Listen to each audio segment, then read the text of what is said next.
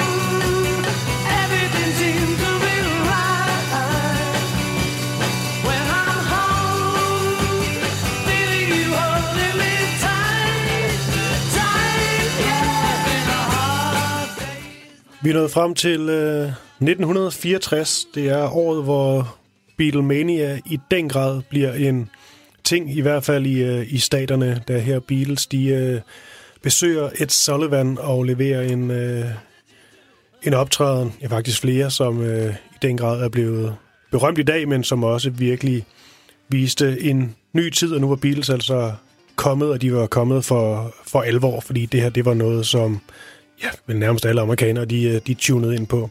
Derudover så er det altså også året, hvor de udgiver A Hard Day's Night, som vi lige hørte øh, titelsangen fra her. De udgiver også en plade mere, der hedder Beatles uh, for Sale, som er, kan jeg allerede sige nu, knap så god. Men Hard Day's Night, det er den første plade, de laver med kun sange skrevet af Beatlerne selv. Og øh, det bliver primært fokus på, på Hard Day's Night øh, albummet, men også på den film, som øh, følger i kølvandet på, på udgivelsen. Nils Jakob Søndergaard Myge, du er stadigvæk med. Ja. Og øh, ja, et Sullivan, Hard Day's Night, både musikken og, øh, og filmen, som jo også blev lidt ind i hinanden, kan man sige. Og så øh, Beatles for sale. Men øh, jeg ved, du synes, det kunne være en, øh, en god idé at starte et, øh, et lidt andet sted med et andet kæmpe hit. Ja, for 1964 er et akkurat lige så travlt år, som øh, året for inden har været. Øh, I 1964 i januar, der øh, er Beatles i Paris for at indspille en række koncerter, og det her, de får nyheden om, at de er, ligger nummer et på hitlisterne i USA. Øh, og hvordan reagerer man så på det? Man skriver da bare et nyt hit. Så de skrev Can't Buy Me Love, som de indspiller et par dage senere, også i Paris. Øhm, og øh, ja, altså, det er virkelig ufatteligt, så effektive Beatles er. De øh, spiller koncerter, de indspiller film, og de skriver hits. Mm. Og det er den ene dag efter den anden. Og før vi hører Can't Buy Me Love, der synes jeg, den er interessant, den her del med, ja, det her med, at de har så travlt, de laver så mange ting på samme tid, men samtidig så er Lennon og McCartney jo virkelig blevet sådan et hit maskineri. Har de egentlig selv øh, talt om, hvordan de, de gjorde det her? Fordi at, øh, når man sidder her og ikke selv skriver sange, virker det vildt, og bare på den måde bare kunne spytte mod. Ja, men de brugte det simpelthen ledige stunder øh, mellem koncerter eller mellem optagelser. Brugte de på at skrive sange.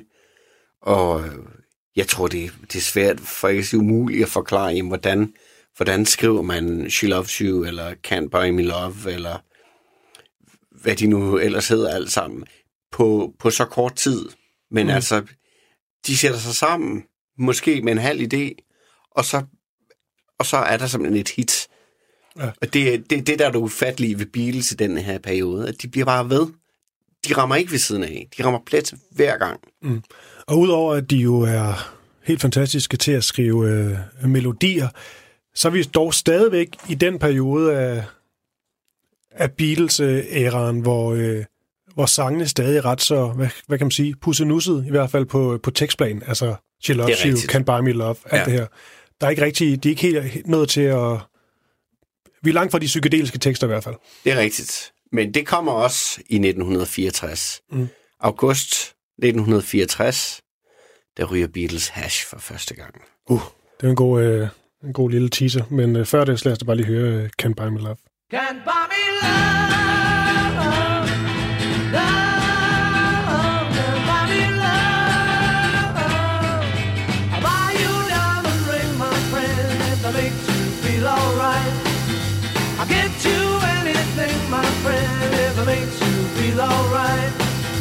Cause I for money, but money can't buy me love. I'll give you all I've got to give if you say you love me too. I may not have a lot to give, but what I got I'll give to you.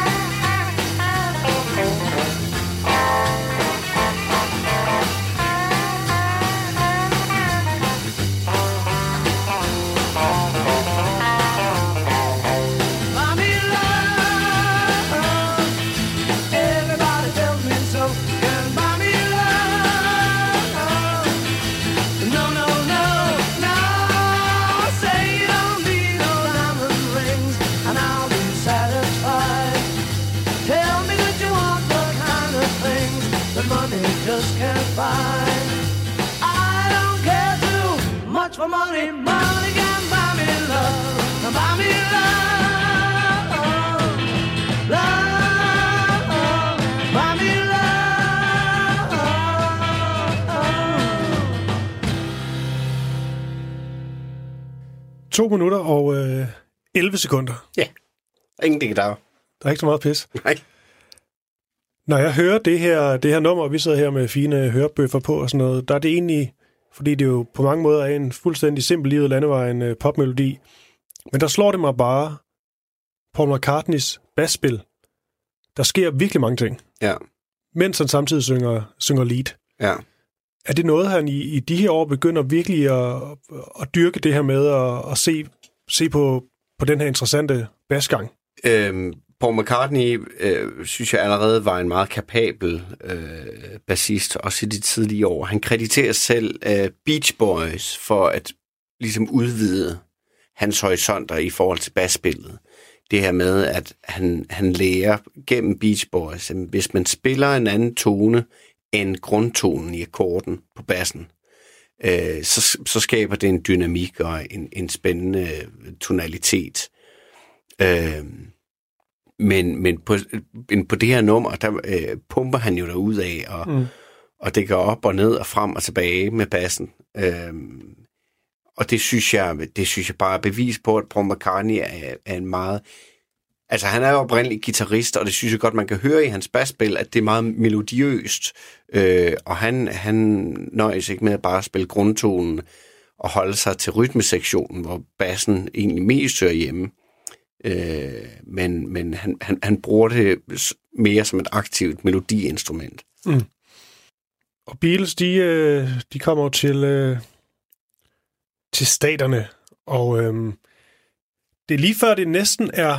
Jeg så sådan en, øh, en dokumentarfilm om, øh, om de her år, og det er lige før i dag, at det næsten kan være svært sådan at helt sætte sig ind i, eller forstå, hvor stort det her egentlig var.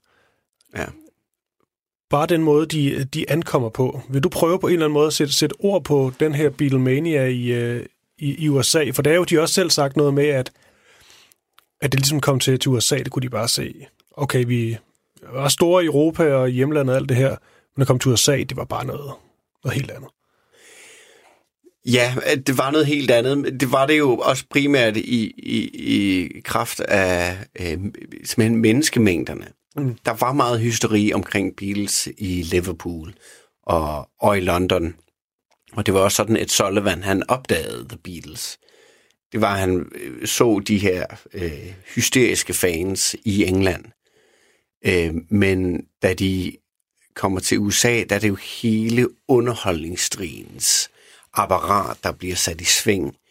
Øh, og fra de lander i New York øh, til de smutter igen, det er kons- under konstant bevågenhed fra presse og fans. Øh, og de skal konstant være klar til at svare på mere eller mindre dumme spørgsmål fra amerikanske journal- øh, journalister. Der er mange af de interviews, man kan se øh, med dem, hvor, hvor de her journalister, de har ikke engang sat sig ind i, nå, hvad du hedder. Nå, du hedder Paul. Nå, du er også med i gruppen. Nå, okay, jamen, øh, så lad mig øh, stille dig et spørgsmål. Hvad, har du en kæreste? Altså, det er, det er, det er ufatteligt, at, at Beatles bevarer fatningen, og der er mange af de her interviews, hvor de jo svarer øh, meget kægt og morsomt fra mm. sig.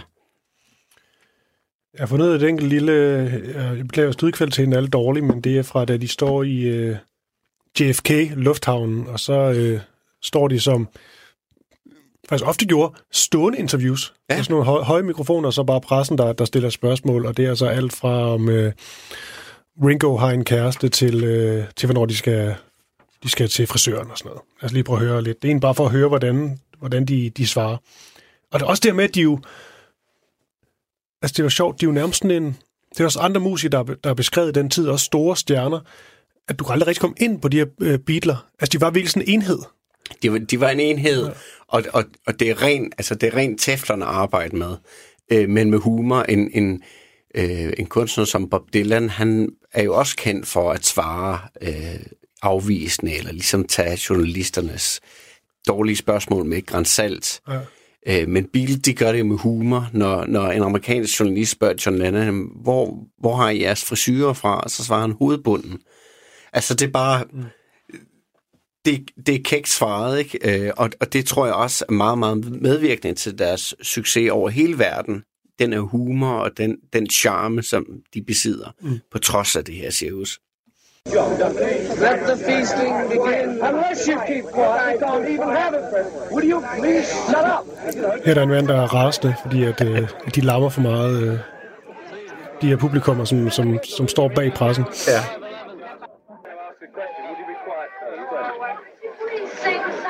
No.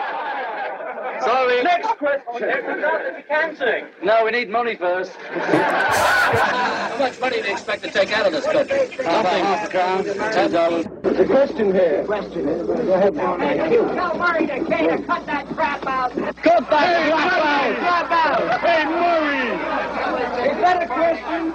Yeah. What do you think of the comment that you're nothing but a bunch of British Elvis Presley? It's not true. It's not true. Siger Ringo og danser som Elvis. Ja. Does all that hair help you sing? What? Does all that hair help you sing? Definitely, yeah. You feel you feel like Samson. If you lost your hair, you'd lose what you have. It. I Don't know. I don't know. Det er jo, altså... Det er jo en anden tid. Men altså, Det er virkelig en anden tid. men er det vildt at få spørgsmålet for alt det her hår jeg til at, at det synge bedre, eller hvad, Ja, ja, hvad det er, han ja. siger. Også fordi, når vi ser det i dag, altså, de er jo bare, de er jo bare sådan lidt sådan bandeord.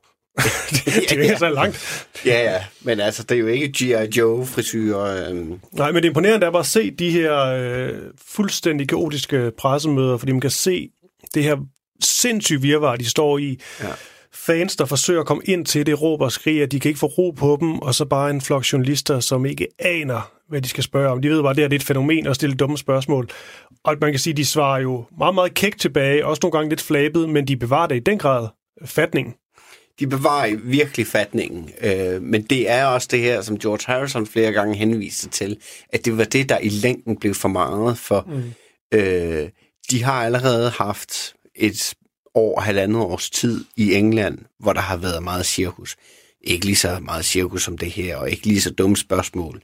Men, men trods alt, øh, de har været vælten i lang tid, og det fortsætter jo, øh, nu er vi i 64, det fortsætter altså to år endnu med i det her kaos, og det er næsten hver dag. Altså det er virkelig vigtigt at understrege, hvor travlt Beatles har i, i de her tidlige år. Det er koncert, øh, koncerter, interviews, næsten konstant. Det er ufatteligt, at de øh, formår at bevare roen, og, og de formår endda at have overskud til at fyre vitser af. En anden ting, jeg øh, faktisk har undret mig lidt over, det er, når man taler med, eller taler om andre øh, pop-rock-bands, øh, britiske, der er der faktisk rigtig mange af de helt store, som ikke har kunne bryde igennem i USA. Ja. Eksempelvis alle de her, de her Britpop-bands, øh, Blur, Oasis. Øh, Ja, jeg synes egentlig mest af alt Queen, som Queen, er en af de ja. mest sælgende øh, britiske bands nogensinde overhovedet, havde succes over hele verden, bare i USA. Men det, og det er det, der undrer mig med, med Beatles. Selvfølgelig er sangene der og sådan noget. Men at de er jo så britiske i deres humor, og Ja. altså det er jo, der er sådan en, en eller anden Monty Pythonsk ånd her, og, øh, og de svarer flabet. Nogle gange sådan har de også sådan lidt, øh, hvad kan du sige, altså knastør, mobil humor, Ja. som jo normalt er noget, der fuldstændig skræmmer amerikanere væk. Ja. Hvordan kom I til USA? Vi drejede til venstre ved Grønland. Altså det... Ja. Øh, ja. Øh, det, Det er jo ikke, fordi der er et klart svar på det her, men det er bare altid, nej, jeg var det. det er der ikke. Øh, og nu har vi tidligere talt lidt om den her magi, der er ved Beatles, som den her uforklarlige magi, det som man på nudansk kalder for en x-faktor. Mm. Det er fordi, det kalder man det sådan, fordi det er, det er svært at forklare. Det er bare svært at forklare, hvad, hvad er det, der charmerer dem på den måde. Men jeg tror, det har været... Altså udover at USA's ungdom, og det som i den her tid blev formet, eller blev kendt som teenager, de var bare enormt hungrende efter øh, underholdning, og efter noget, de kunne lade sig forføre af. Og de har jo haft deres rock and roll i nogle år, og de har haft Elvis, men det her, jeg tror jeg, er eksotisk. Mm. Øh, der er fire fyre, som med tiden bliver promoveret til at være sådan hver deres type. Så der er en til, alle piger kan finde en yndlingsbeatle. Mm. Øh, så har de det her lange hår. Øh, så har de deres humor og deres eksotiske britiske accent. Mm. Selvom ret set, det er den amerikanske accent, der er en accent, ikke? Ja. De taler bare deres sprog. Øhm, jeg, jeg, jeg tror, det er det, som, som er med til at katapultere dem frem. Jeg tror, jeg tror ikke... øh, Jeg tror, hvis rollerne var byttet om, at det var Rolling Stones, der havde fået benet indenfor i USA først, så tror jeg ikke, det var stukket af på den måde. Nej. Fordi de ikke har den her drengede, øh, kække charme, øh, øh, og den her villighed til at tage de her åndssvage spørgsmål og vende dem og gøre dem sjove og lege med dem. Det tror jeg ikke, at Mick Jagger havde ego til. Altså, mm. Det var han var langt for selvoptaget til det. Men, og det ender også med, at det sådan får en, en, en term, det her uh, The British Invasion. Ja. Det, det lyder som noget andet fra, uh, fra 2. verdenskrig eller sådan noget, men det er simpelthen bare, uh, fordi der kom nogle, nogle over til, til USA. Ja. Og bliver et øh, kæmpestort uh, kulturelt fænomen. Der er jo så også nogle grupper, som jo ikke lykkes for. Eksempelvis tænker jeg faktisk på uh, uh, ikke at de er lige så store, men, men et band som, øh, som The Kings, Ja. altså de er jo måske netop altså, for ærkebritiske til, at, at det kunne, Ja. ja. kunne lade sig gøre. Og til dels også Holly, som heller aldrig øh, f- fik en succes i USA. Det er i hvert fald ikke kunne måle sig med den, de havde i England. Nej, Nej det er rigtigt. Øhm, men men, men, men øh, jeg tror, Beatles rammer den der balance mellem øh, den amerikanske underholdningsindustris behov for sådan letbenet, mm. øh, let tilgængelige øh, pop og underholdning, men, men samtidig har de jo naturligvis substansen i deres melodi og, og i deres værk. Øhm, øh, og der tror jeg, King simpelthen, det, det var, der, var, der var lidt for meget øh, køkkenvasksrealisme. Og lad os så øh, hoppe let elegant hen til, øh, til Ed Sullivan, og jeg tænker, vi spiller lidt fra den første aften, da de spiller øh, All My Loving. Øh, også fordi, jeg synes faktisk, vi skal tale lidt om... Øh, jeg har lyst til at tale om John Lennons øh, guitarspil. Jeg synes, det var utrolig undervurderet nummer. Han spiller simpelthen så hurtigt med sin, med sin højre hånd. Der er ingen, der lægger mærke til det. Han står bare og hygger sig. Ja. Men, øh, men han, han leverer så en ret vild øh, øh, anden guitar. Som, John Lennon selv lægger heller ikke mærke til det. Han var jo næsten blind og har- går ikke med briller på det her tidspunkt. Han kan ikke se et pluk. Og så en anden ting, det er jo, at de jo har selv beskrevet, at det var...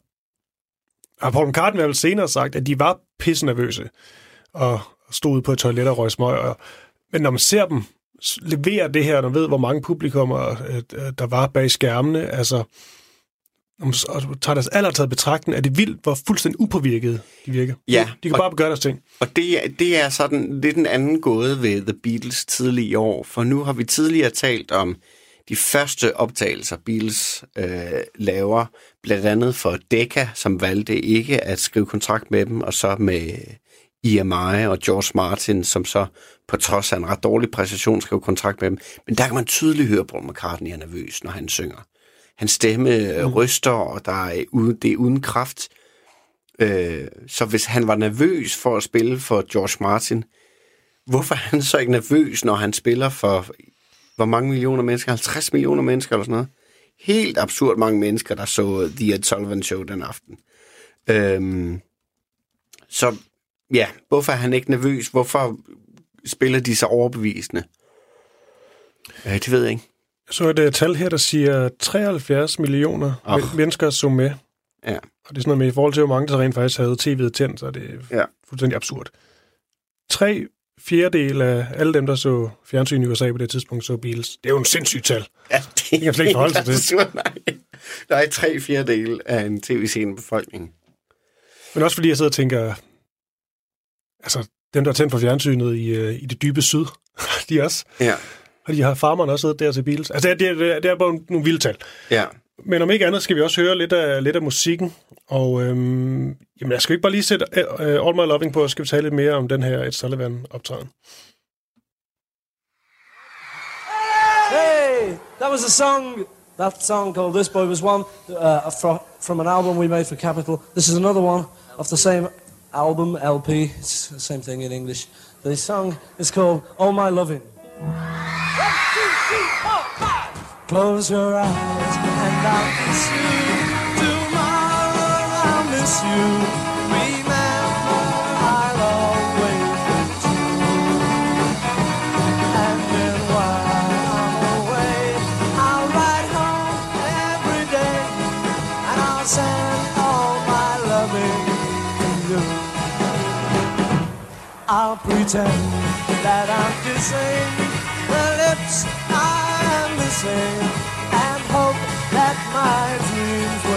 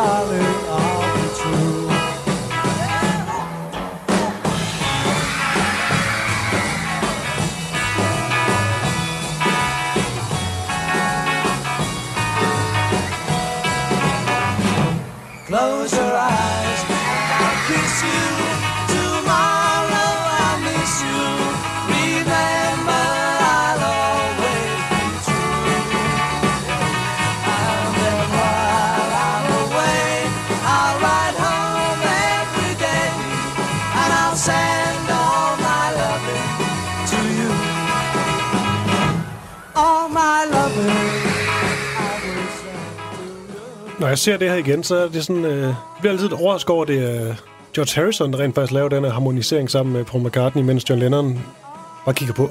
Ja. Men lagde du mærke til øh, John Lennons nærmest triolske Ja. spil med højre hånd? Ja. Det, sådan for for lidt, øh, det får for lidt hype. ja. Generelt er faktisk John Lennon som, øh, som, som guitarist. For, Han er en god øh, rytmegitarrist, det er det er, fordi, det er også fordi, jeg har en ting med, øh, med rytmegitarrister. De bliver simpelthen undervurderet, men et band står falder virkelig ofte med en rytmegitarrist. Det er rigtigt. Men jeg synes også, jeg lagde mærke til, at øh, Paul McCartney tæller mænd 1, 2, 3, 4, 5. Øh, og det kører i 4 fjerdedel, men de kommer så ind på træslaget. Men, øh, men det har de nok ikke hængt sig så meget i. Nej, og man kan også lige høre lidt her i uh, introduktionen til sangen, altså at de virkelig, uh, de virkelig hygger sig. En anden ting, vi også lige skal have med i uh, et Sullivan, nu taler om den her uh, første fuldstændig legendariske aften, og det er faktisk en af de der, man kan sige, mordet på JFK, 9-11, men så er der faktisk også Beatles et Sullivan, et af de der, hvor var du momenter. Ja. Og det må der altså få af øh, igennem, igennem tiderne. Og det siger os lidt om, om, om størrelsen selvfølgelig. Men de optræder faktisk i et Sullivan ret mange gange. Ja, Det er ikke kun sådan en one-off. og jeg er faktisk ikke sikker på, at, at det vi lige har hørt var fra den første, Nej. øh, fra den første optræden. Øh, men det er nu lige meget. Øh, nej, de optræder flere gange i det, der på det her tidspunkt er et af USA's mest sete tv-programmer. Øh, samtidig så giver de interviews til alle de store tv-kanaler og nyhedsbyråer. Og de bliver spillet konstant på radioen. Så det har været fuldstændig umuligt at være amerikaner og ikke at høre om Beatles. Altså, så, så, bor du, så bor du i en træhytte i Wyoming. Så kan det godt være, at du kan slippe afsted med det. Ja. Men bor du bare i noget, der ligner en by, så, så det har, tror jeg, det har været muligt øh, ikke at høre om Beatles. Nu er det godt, jeg er dig med som øh, den overvågende ekspert. Jeg blev, jeg blev bare snydt, da YouTube siger, at det er, det, det er First Night, men, men kunne du høre det, eller var det fordi, at du kunne høre, at han introducerede, eller sagde, at de spillede en sang inden, og det er derfor, jeg du mener, kan... at Sullivan introducerer dem. Ja, Uh, and here they are, the Beatles. Mm. Og så spiller de All My Loving den første aften. kan du leve med det her? Ja, det, det går an. Det går an. Hvis man vil høre, hvis man vil høre øh, den første Ed Sullivan optræden med All My Loving, så, så er den på den her anthology-plade, som Beatles har udgivet. Mm. Øh, nummer et. Øh, der kan man finde den. Og setlisten, de, øh, de spiller den, den, den første aften. Kan det passe, når, når jeg så siger uh, All My Loving, Till There Was You, som er et uh, Mer- Meredith Wilson cover, She Loves You, og så Standing There, I Wanna Hold Your Hand. Ja, Den er god nok. fem sange. Det er også meget stærk, uh, stærk setliste, lige fyrer af der. Ja, og jeg mener, at de har øvet enten dagen før eller om formiddagen, hvor de lige har spillet uh, uh, I Saw Her Standing There og en anden sang, Twist and Shout, tror jeg. Mm. Ja, men det, men det er det, der er ved Beatles på det her tidspunkt. De har bare, øh, altså, alle deres egne sange er bare mega stærke. Altså, øh, virkelig ørehænger, gode popsange, fuldstændig umuligt ikke at blive med, øh, revet med af, af den energi, de, de lægger i de sange. Så mm. selvfølgelig fik de succes. Og nu fik jeg sagt uh, i min indledning, at, uh, at det her er året med A Hard Day's Night, men vi gemmer den lige lidt, men det skal jo egentlig med i, uh, i fortællingen her, at, uh, at da de første gang optræder i et Sullivan, så er det jo faktisk før pladerne Hard Day's Night er i deres uh, uh, bagkatalog. Ja, Og og før Ja. ja. langt de fleste er blevet øh, indspillet. Altså langt de fleste sange til A Hard Day's Night bliver ikke indspillet før øh, end i løbet af foråret 64. Mm. hvis vi så står her med, øh, med Beatles, der har haft deres øh, første aften øh, i øh, et Sullivan, der har siddet 73 millioner amerikanere og, og kigget med, og de er, er fuldstændig på, øh, øh, på toppen af verden. Hvad er det så, de gør med det her jo nærmest absurde momentum, de, øh, de har på, på, på det her tidspunkt? Jeg går ikke ud fra, at de bare tager den første øh, flyver hjem, og så sig. Nej, nej, altså øh, det gør de ikke. De spiller, de spiller en række koncerter i USA. Øh, de spiller i Washington D.C., og de spiller i Miami øh, og i New York. Øh, og så øh, flyver de hjem igen, øh, mere eller mindre, for at begynde at indspille øh, filmen A Hard Day's Night. Ja. Øh, men, men der må man sige, der Brian Epstein, deres manager, som jo i den grad øh, øh, administrerer deres kalender på et tidspunkt, han har jo tænkt det her, må man antage, ret godt igennem, for det, det er virkelig godt timet at få, øh, at få bilsfyret af i USA, så mens gryden stadig ligesom bull, bullerkoger, så indspiller de en film, som de så kan sparke afsted øh, om sommeren, og for at holde gryden yderligere i kog. Altså man må sige, at de formår virkelig at holde Beatles øh, i toppen af overskrifterne hele tiden. Mm. Der er næsten ikke ledet et øjeblik. Øh, og, og øh, Capitol, deres amerikanske pladeselskabs, pladeselskabschefer, sørger jo også for at rykke rundt på de engelske album, så der er færre sange på et amerikansk album, øh, simpelthen for at få det til at holde længere, så de kan få flere plader ud, få solgt mere. Mm. Øhm, og derfor forsvinder Beatles ikke fra USA, før de simpelthen går i opløsning i, i 70. Ikke? Mm. Du nævner, at de øh, lige er hjemme og, og vende, eller hvad man nu skal sige, og øh, jeg fandt et lille sjovt øh, interview med lidt mere ro på, men det er simpelthen et interview, der bare altså handler om, at de er vendt tilbage fra USA, og lige skal høre, hvordan, øh, hvordan de har det. Og øh, de svarer rimelig sjovt tilbage. Man kan blandt andet høre, John Lennon bliver spurgt ind til øh, noget med, han er gift, og så er wife, et eller andet, siger ja. han, hu, hu, hu. Og øh, det er jo egentlig ikke så pænt. Jeg ved ikke, om det var, fordi det var, var, var en hemmelighed, eller fordi de egentlig var ved at gå fra hinanden. Det kan, det kan vi lige tage bagefter. Nu tager vi lige den tabloide del her. Lad os lige høre ja. Beatlerne øh, svare lidt flabet tilbage på de her spørgsmål. Don't you get it up in Liverpool? No, they, they finished up there, you know. Cut it out. Did you ever have a chance, John, to just get away on your own without Yeah. anybody recognising you? We borrowed a couple of millionaires' houses, you know. Well, Well, you we did. You could afford to buy a couple of millionaires' houses, couldn't you? No, oh, yeah, yeah. We'd sooner borrow them, it's cheaper. and we did a bit of water skiing. Uh, well, sort of, anyway. Yeah, we had a great Did you Did your wife enjoy it over there? Yeah, she loved it. Who? Who? Don't tell him he's married. It's a secret. Oh, I'm sorry. Yeah, I'm sorry about that. I didn't mean to. What about the uh, taste of the fans over there? Did you find same stuff? He never been. Yeah. yeah. If the, uh, we expected them to be very different, but, but they weren't at all. Yeah. the accent was the only thing, you know, it was the only difference. Did Lovely. they reckon? Did they reckon you sang it? Og så valgte jeg den lige at, at tage fat i Paul McCartneys ører, måske lave sådan en, en veggie i øret, hvad sådan noget nu hedder, og morse lidt med det. Ja, det, altså, Hvad er det med den kone her? ja, men det er, jo, det er jo, de skulle jo gerne holde singler alle sammen, så teenagepigerne kunne drømme om, måske, at det skulle være dem, der blev det udkårende. Ja, der var også et eller andet med, at det er også i et Sullivan, hvor, hvor der står et eller andet med John Lennon, hvor, så under skærmen står der med et eller andet, Sorry girls, he's married, eller sådan noget. Det er helt, Nå. det er helt absurd, det mener, det mener faktisk, de, de Ja. er sat på skærmen. Ja, det, det, det fyldte virkelig meget i, i pressen, og især i den amerikanske presse, det her med, men altså, John Lennon havde et barn allerede på det her tidspunkt. Så, så han var vist uden for rækkevidde for de fleste. Ja. Ringo Starr her. Undtagen Yoko, selvfølgelig. hun, skulle nok, hun skulle nok komme til at stikke en kæp i hjulet. Ja.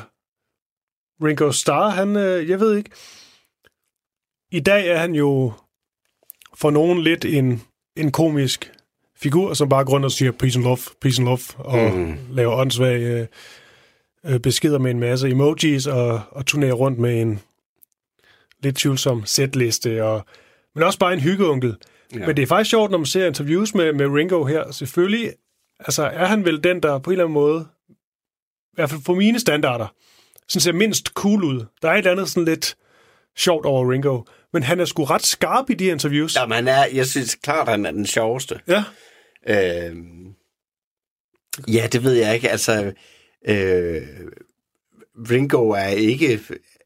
Jeg ved ikke. Jeg tror, Ringo Starr, han har ikke den her, de her attitudeproblemer, som for eksempel John Lennon havde. Mm. Øh, Ringo, han øh, kan bare godt lide at hygge sig og have det sjovt, og så bliver han måske sådan lidt en hyggelig bullerbasse, set med vores øh, øjne. Øh, men han var, han var knivskarp og en meget morsom mand, og, og jeg tror også, at øh, journalisterne foretrækker ham. Mm. På grund af, af den årsag. Og Harrison, han sagde aldrig ret meget. Nej, og det var derfor, han blev kendt som The Quiet Beatle, men altså, øh, vi har jo fået det ud af, især efter hans død, alle hans venner synes, han, altså, han var umulig at få til at holde kæft. Mm. Så nej, men, men, men det har måske, måske har det i virkeligheden været mest overvældende for George Harrison, og det er derfor, han ikke har, har sagt så meget. Ja, og det er før vi skal videre til, øh, til Hard Day's Night, så er der bare en ting, som vi som jeg altid har det med at vende tilbage til, det er, da, altså, da Beatles de går i opløsning, som i går i opløsning, hvor de har gennemgået så mange ting og haft tusind forskellige looks og perioder og stilarter og alting. Det er som om, de har levet 20 liv, hvad jeg Ja. siger, ikke? Der er han jo kun, jeg mener, han er 26 år gammel, måske 27, men jeg mener faktisk, han er 26, øh, da de går opløsning også. Ja. Ja. Og det er sådan noget, jeg slet ikke kan til at få, få til at fatte op mit hoved, fordi Ja. ja. at, så er han jo også i de her, og så ung. Ja, 26 år gammel, og eks-medlem af The Beatles. Lang, Ja. ja. liv, lang liv derfra på en eller anden måde. Ja, ja, men det, ja, det er rigtigt. Hvad, hvad så nu? Øh, det tror jeg også, han har kæmpet med jo. Altså, det tror jeg, de alle sammen har. Jamen, de er så ufatteligt unge, og det gør kun deres præstation øh, øh, så meget større, eller så meget mere imponerende, mm. at, at de er i stand til at holde hovedet koldt og svare for sig og gå fra øh, det ene engagement, altså den, fra, fra, fra det ene job til det andet, samtidig med, at de også udvikler sig som personer og som sangskriver og som musikere. Mm. Øh, og, og så er vi inde ved kernen af, af, hvad der gør Beatles så fantastiske. Det var, at de var i stand til at balancere øh, så mange ting på samme tid. Og noget af det, vi jo øh, skal ind på snart med Hard Day's Night, øh, det tog en meget godt fat på her, det her med, at de jo hele tiden er i stand til at øh, at udvikle sig, ikke bare som mennesker, men også, og måske også deraf, øh, øh, som musikere. Det er jo Hard Day's Night, fordi der kommer for første gang en Beatles-plade kun med egne sange. Ja. Det er udelukkende sange skrevet af Lennon og, øh, og McCartney, og øhm, det er jo den plade, vi, vi skal ind på, men der er jo også det her med, at der er denne her film. Hvor skal vi egentlig starte, hvis vi øh, snakker Hard Day's Night? Er det, øh, er det med musikken, eller filmen, eller merger de to nærmest, også i forhold til, hvornår de, øh, de indspiller? At de, øh, de merger, fordi de havde ikke en titel til filmen, før en øh, John Lennon øh, kom med A Hard Day's Night sangen. Øhm, og øh, jeg tror, at det på et tidspunkt var på tale, at den skulle hedde Eight Arms to Hold You. Øhm, som også er en fed titel, synes jeg. Mm. Men, øh, men, men igen er det et eksempel på Beatles hæsblæsende program, at de indspiller øh, film, og så indspiller de sangen til samme film. Øhm, det, altså, øh, de bruger januar og frem til januar frem til maj, juni på at indspille sangen til A Hard Day's Night. Øh, og så udkommer den øh, samme sommer. Øh, så der er gået virkelig hurtigt, øh, virkelig kort tid. Det er hurtig eksekvering, ikke? Fra Mm. sangskrivning, indspilning til udgivelse, som så passer med, med, med, med en film, der kommer ud. Ja. Øhm, Og lad os lige øh, runde filmen øh, kort. Jeg synes jo, det her handler mest om musikken, så vi måske ikke at snakke os helt døde i, i den her film, men jeg synes jo faktisk, nu øh, genså den for et par år siden, øh, og jeg griner altså ret meget et par gange. Og der er jo et eller andet sjovt i, at det er jo nærmest sådan noget, nogle gange, kulsort humor. Et eller andet, man, man, man mærker noget, også måske ligesom deres interviews, man mærker et eller andet Monty Python, i hvert fald den her humor-tradition. Og så er det jo sådan en, en skør film, der jo egentlig ret meget, øh, det sagde du også før, øh, vi gik på, er på deres egne øh, præmisser. Ja, øh, altså, jo, selve Richard Lester, som instruerede Hard Day's Night, var kendt for sådan nogle humoristiske, temmelig eksperimenterende film. Mm. Øh, en mand, der øh, i en enkelt kameraindstilling, er der en mand, der går øh, hen imod kameraet. Da han så kommer helt hen til kameraet, så får han en bokserhandske i hovedet. Og så er det det. Ja. Og det var altså bare, det var bare sjovt dengang. Mm. Men det er, det er simpelthen en, en del af en britisk komedietradition på det her tidspunkt. Beatles lyttede til det, der hed The Goon Show, da de var, ja, da de var unge, skulle jeg til at sige, da de var børn, teenager. Øh, og øh, folk som Peter Sellers, som George Martin jo arbejdede sammen med, øh, før han mødte The Beatles, var også en del af den her tradition, øh, som Monty Python, som du nævner, også udspringer fra. Mm. Så man kan, man kan sagtens trække linjer fra Hard Day's Night øh, til øh, Monty Python. Øh, den, den humor, den her lidt syrede, øh, ikke nødvendigvis punchline-baseret humor, øh, øh, er virkelig gennemgående. Vi ser jo øh, allerede i første scene af Hard Day's Night, hvor, hvor øh, The Beatles, øh, Paul McCartney har sin øh, bedstefar med. Mm. Og det er jo en skuespiller, men han har sin bedstefar med. Og allerede der bliver det konstateret, at han er en meget ren mand. Mm. Og det er, en, det er en joke, som de har med i løbet af filmen hele tiden. Og det er jo ikke sådan, det er jo ikke sådan konventionelt morsomt. Det er bare, det er bare sådan lidt underligt. Det er lidt, ja. øhm, lidt skørt, ikke? Øhm, og, og der må man sige, der, der skiller A Hard Day's Night sig virkelig ud fra andre film med popidoler, som for eksempel Elvis Presleys film på det her tidspunkt. Mm. Det er en film, der bliver lavet på bilpræmisser. Øh, manuskriptforfatteren til A Hard Day's Night brugte mange, mange dage sammen med The Beatles for at prøve at se og finde ud, prøve at få en fornemmelse af deres jargon og deres mm. omgangstone.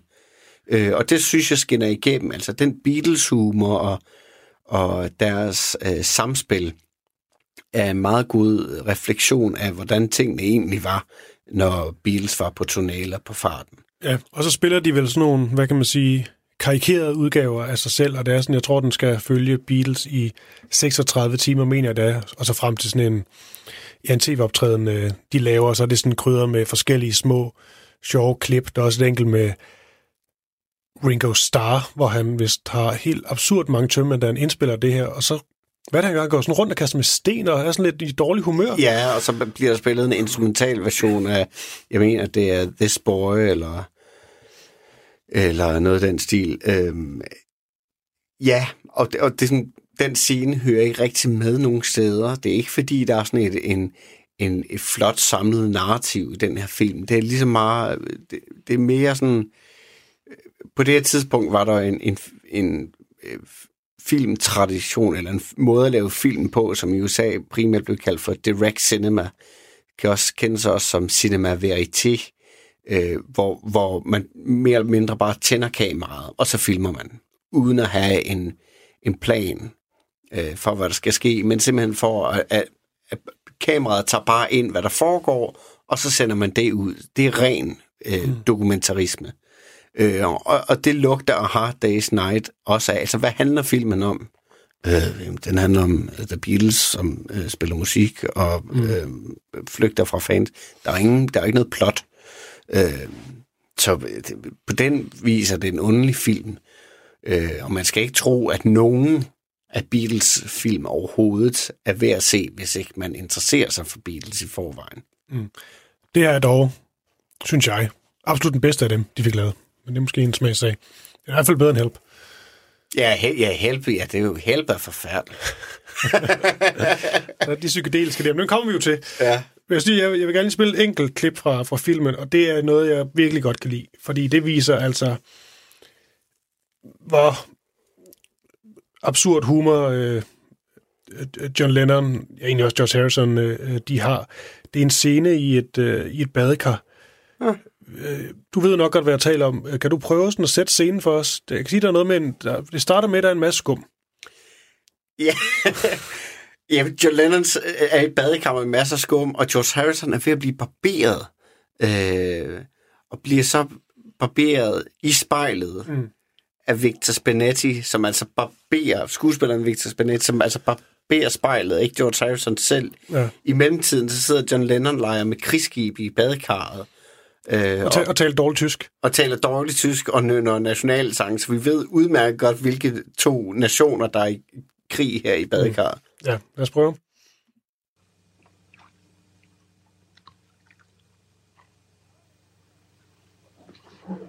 Guten Morgen, mein Herr. Können Sie noch einen Tee haben? Ah, Sie filthy Engländer. Guten Morgen. Keep Britain tiny. Oh, go on, George. Don't be ridiculous. But you said I could. Honestly, my man boggles at the very idea. A grown man and you haven't shaved with a safety razor. It's not my fault. I come from a long line of electricians. Well, you're not practicing on me. All right, then. Og imens But show us. John Lennon i baggrunden og Max er fuldstændig ude i badekarret.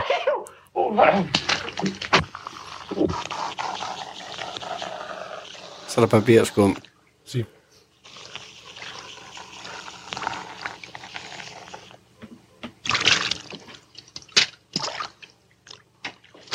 Oh, Britannia, Britannia rules the...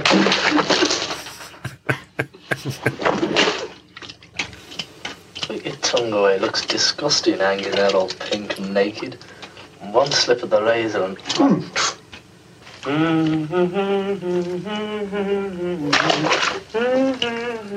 Help me! Headphones! Help me! Help! Altså, det er, det er jo, jeg synes virkelig, det er, det er sjovt også, med hans bevægelser. Men det, jeg godt kan lide ved, ved den her scene særligt, og sådan har jeg generelt med, øh, med, med kunst og kultur, det er, når jeg ser et eller andet, hvor jeg simpelthen ikke kan se storyboardet for mig. Altså, jeg forstår ikke, at det er blevet indspillet, det her. Nej. Altså, fordi når man ved, når man folk, der har prøvet at lave film og sådan noget, hvor meget, altså, hvor meget det kræver, hvor mange folk, der skal være til sådan en, sådan en optagelse her, og man skal alt det her, ikke? det koster en masse penge og så videre. Og så på en eller anden måde, så har John Lennon så bare fået trumfet igennem. Hvis jeg nu bare ligger i badekarret med en hat på, ja. og så bare siger nogle åndssvage tyske ting og, og, og plasker lidt, så tager vi sgu den. Ja, altså jeg tror, grund til en anden, måske en anden grund til, at du godt, eller vi godt kan lide den her scene, men også kan lide øh, filmen mere end de andre film, det er, at det er så tilnærmelsesvis mere ægte Beatles end nogle af de andre film. Mm. Øh, for det er en John Lennonsk ting at gøre, øh, det her, at, at øh, John Lennon havde bare en ting med, med 2. verdenskrig og med tyskerne.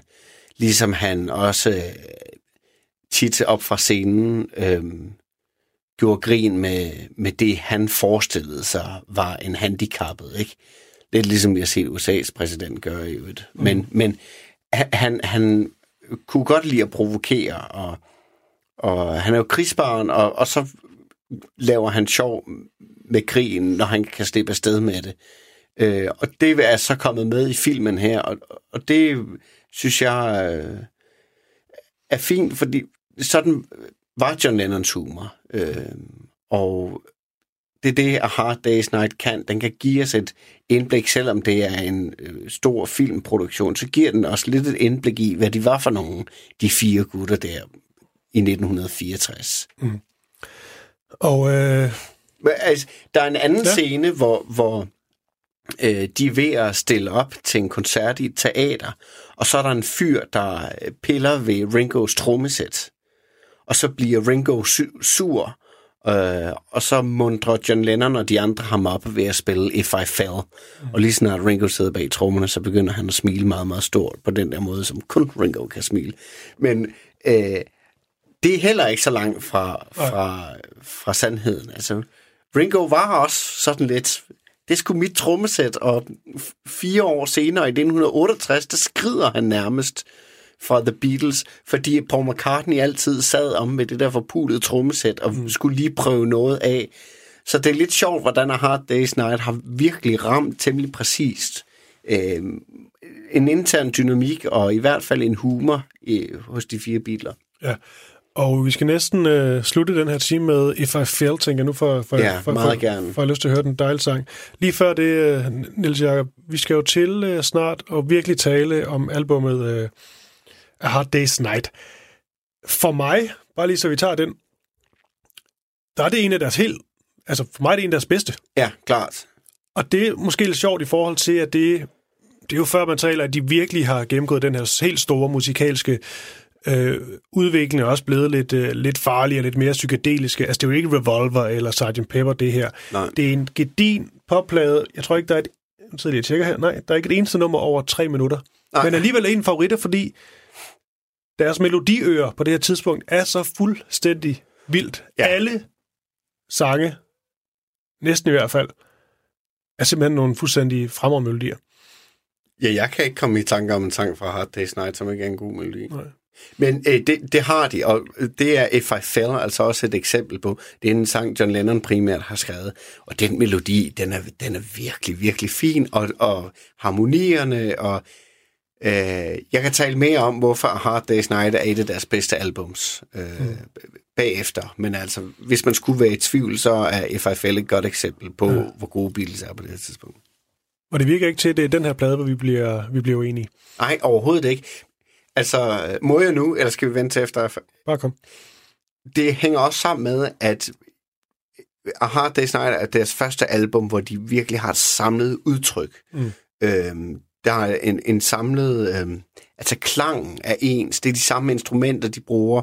Øh, der, er bare, der er den samme lyd. Det er virkelig en helhed, den plade.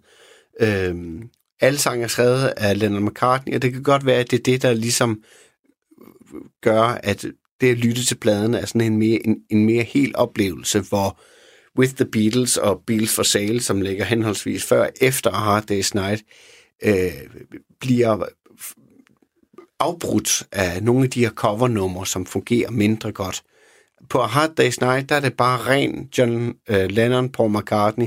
Det er ren øh, Rickenbacker, George Harrison guitar og um, ren Luther gode sange. Mm. Øh, det er derfor, den står så stærkt. Og når vi nu skal høre If I Fell, så siger du, at man lige skal forestille sig øh, John Lennon, der øh, prøver at få Ringo i godt humør igen. Ja, og øh, jeg tror, Ringo han begynder at smile øh, lige ved det første omkvæd. If I fell in love with you, would you promise to be true and help me understand? Cause I've been in love before and I found that love was more than just holding hands.